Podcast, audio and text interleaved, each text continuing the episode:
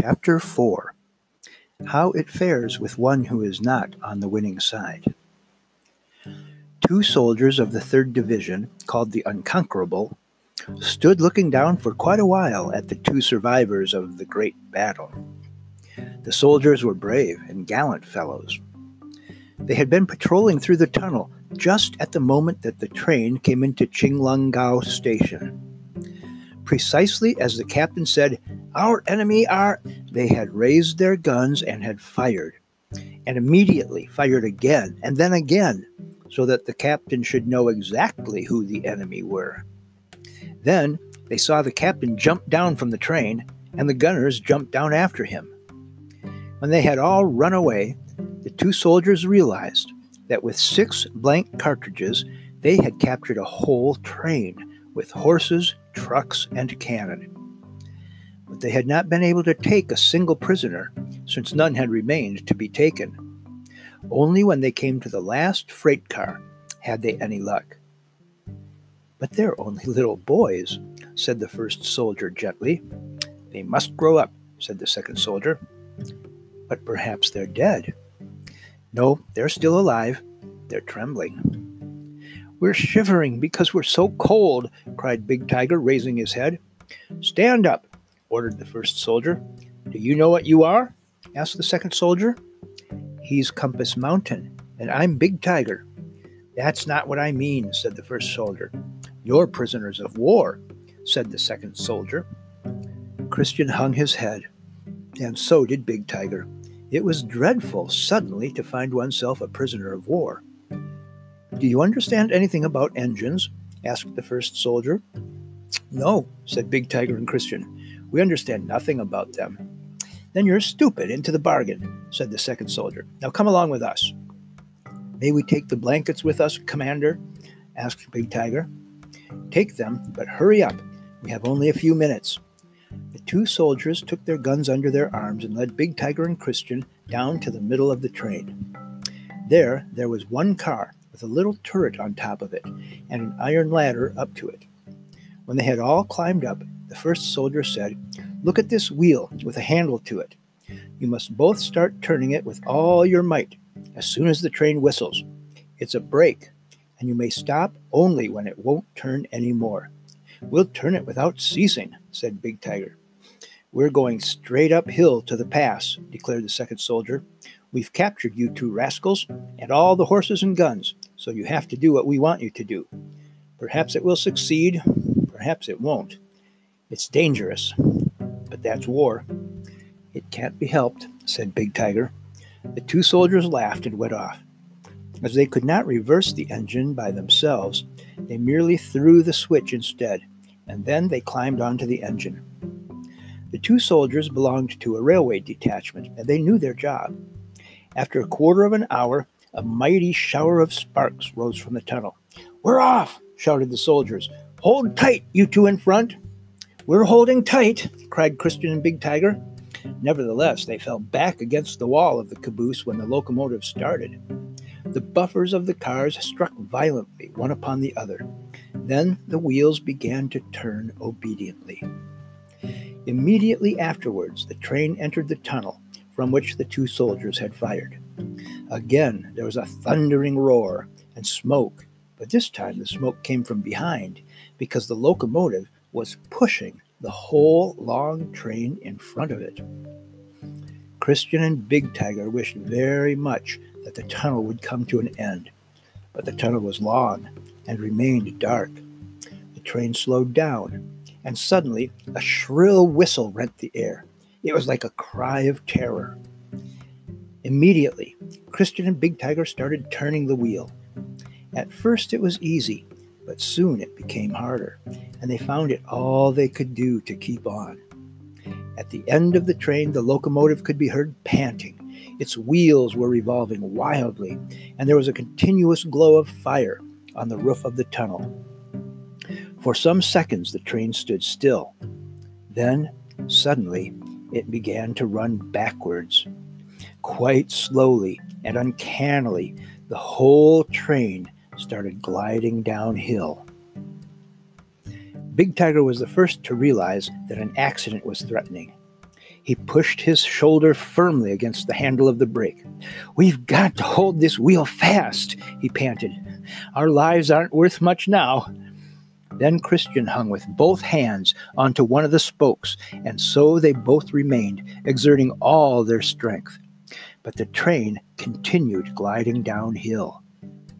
At last, one of the soldiers came running by. He swung a lantern and called out, Don't let go, old warriors! Hold fast, noble sons of heroes! Nothing worse could happen to us than this.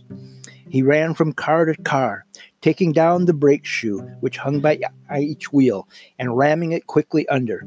The wheels creaked, the backward slide slowed down, and finally the train stood still. Having reached the last car, the soldier came back at a walk. He was happy again, and his lantern glowed cheerfully. You can let go now, he said. You've been real men. The second soldier climbed down from the locomotive. He was carrying a bag of sweet poppy seed cakes. The symbols for riches, happiness, and a long life were written on them in sugar icing. He shared out the cakes with the long life emblems first, for we have had a wonderful escape, he said. Christian and Big Tiger were terribly hungry. We thank you, they said. Please excuse us if we eat heartily. Eat away, said the soldiers. When all the cakes had been eaten, the first soldier said, You are prisoners of war, but we trust you. We have eaten your bread, said Big Tiger, and we are no loafers. That's good, said the soldier. We must stay here and guard the train, which won't move any more. You two must take courage and walk through to the end of the dark tunnel. Then stand and call out, Gentle wind. As soon as someone says, Bring success, you can go on, but not before, or you'll be shot. We hear and obey, said Big Tiger and Christian. The tunnel sentries will ask, Where do you come from? Answer, We are sent by Good Companion and Yellow Arrow. Then they will ask, Where do you want to go? And you shall say, To the great General Wu, for whom we have a message. Don't let them question you. Be firm and don't chatter. Report what you know and what you have seen only to the general. Ask him to send us another locomotive so that we don't have to stick a hundred years in this tunnel. Do you understand all that? Yes, we understand, said Christian. Farewell, elder brothers, said Big Tiger. We shall go now.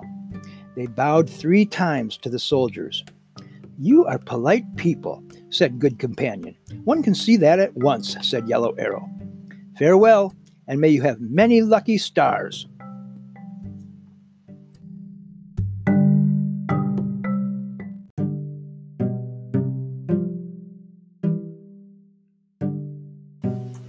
Chapter 5 A chapter in which we make the honorable acquaintance of General Wu Pei Fu. As long as the soldier's lantern lighted them a little, all went well. But they had only got to the last car when Big Tiger stumbled against a plank. It hurt him a lot. We'll fall often on the stones or the iron rails, he said, feeling the painful spot. Wait, said Christian, I've just thought of something. He climbed up into the last freight car and crawled around in the dark until he found the bamboo cane which the captain had left behind when he fled. Now we needn't be afraid, declared Christian. Give me your hand. Big Tiger was surprised, but then he noticed that Christian was feeling his way along the railroad track with the stick. Have you ever heard of this General Wu Pei Fu? asked Big Tiger. Never, said Christian. Few know him, but all love him, said Big Tiger. He's going to beat General Chang Tso Ling and end the Civil War, and then he'll make a happy peace. They had been walking a full hour when they saw before them a semicircular opening. A few stars were visible, and beneath them a nocturnal landscape with the railway lines shining in the middle. Christian stopped. Do you remember the password? he asked. Is it fresh wind or pleasant wind? It's gentle wind, said Big Tiger. We learn at school that wood and wind are gentle, so it's gentle wind. From now on, they were careful not to make noise, and since they wore felt shoes, this was possible. They stopped more than a hundred yards from the exit of the tunnel. It's best if you call out, said Christian. Big Tiger raised his hands to his mouth. But before he could shout even one word, a sharp voice called out, Who goes there? Oh, we're here, said Big Tiger, confused. Gentle wind, cried Christian promptly. Bring success, answered the voice. May we go on now? Asked Big Tiger. Come on, said the voice. You seem like queer birds. We're prisoners of war, said Christian. But we're unguarded because we are trusted, said Big Tiger. They held hands again and walked on with beating hearts toward the mouth of the tunnel. Four soldiers were standing there, wearing fur cloaks and fur caps with ear flaps, which left only the face free. Where do you come from? One of them asked. Good Companion and Yellow Arrow have sent us. Indeed? And where do you want to go? Take us to the great General Wu. We must give him a message. Oh, what? You? cried the soldiers, and suddenly they began laughing uproariously. And when one of them stopped, another began. Your Excellency's names? asked one of them, but he could hardly speak for laughing. This is Compass Mountain, and I am Big Tiger. The four soldiers clapped their hands gleefully.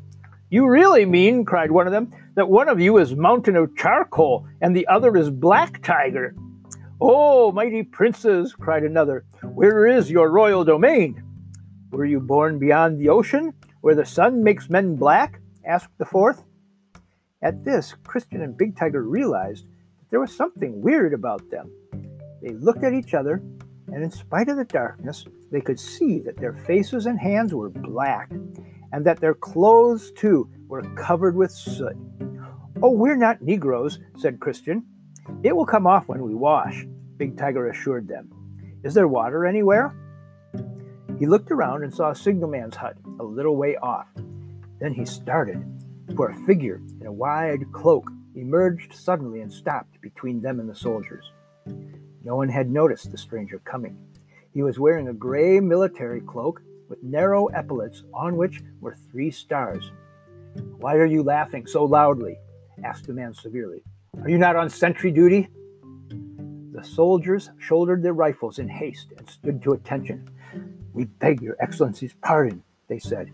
You are fools, said the man, to make a row like this when you should be quiet. You are bad soldiers. We admit it, said the soldiers penitently. The stranger now turned to Big Tiger and Christian.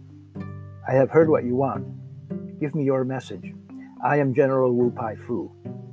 Big Tiger and Christian bowed very low three times, but they did not venture to say anything. They remained with bowed heads, their blankets around their shoulders, for they knew they were as black as hobgoblins. Speak, said the general. We haven't washed yet, said Big Tiger. In war, said General Wu Pei Fu, amused, it does not always matter whether one is clean or not. Say what you have to say. I'm Compass Mountain, said Christian, and this is Big Tiger, and we're prisoners of war. Pray, how old are you? asked the general. If it had not been dark, they could have seen that he was smiling. We're both thirteen years old, said Big Tiger. Of course, Chan is only twelve, but that's because his parents don't count the year of birth as mine do. Yesterday morning we let a kite off, and a string broke because the train was traveling too fast. And then we were suddenly at Qinglongao, where the monument is, and there were shots, continued Christian, and our soldiers jumped off the train. Were they so frightened then? asked the general. They said the battle was lost and it couldn't be helped. General Wu Pei Fu gave a little laugh, and then he said that the soldiers of General Chang Tso Ling didn't seem very keen on fighting. They just left the train there with a lot of horses and cars and guns in it, said Christian. And Good Companion and Yellow Arrow conquered the lot, and us as well.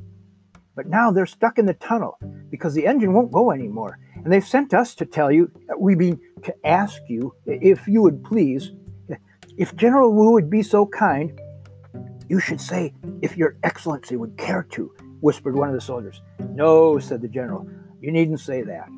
I'm to get another engine from Wai Lai Tsien and send it to them in the tunnel? Isn't that it? Yes, that's it, said Big Tiger. Then we'd better hurry. Come along.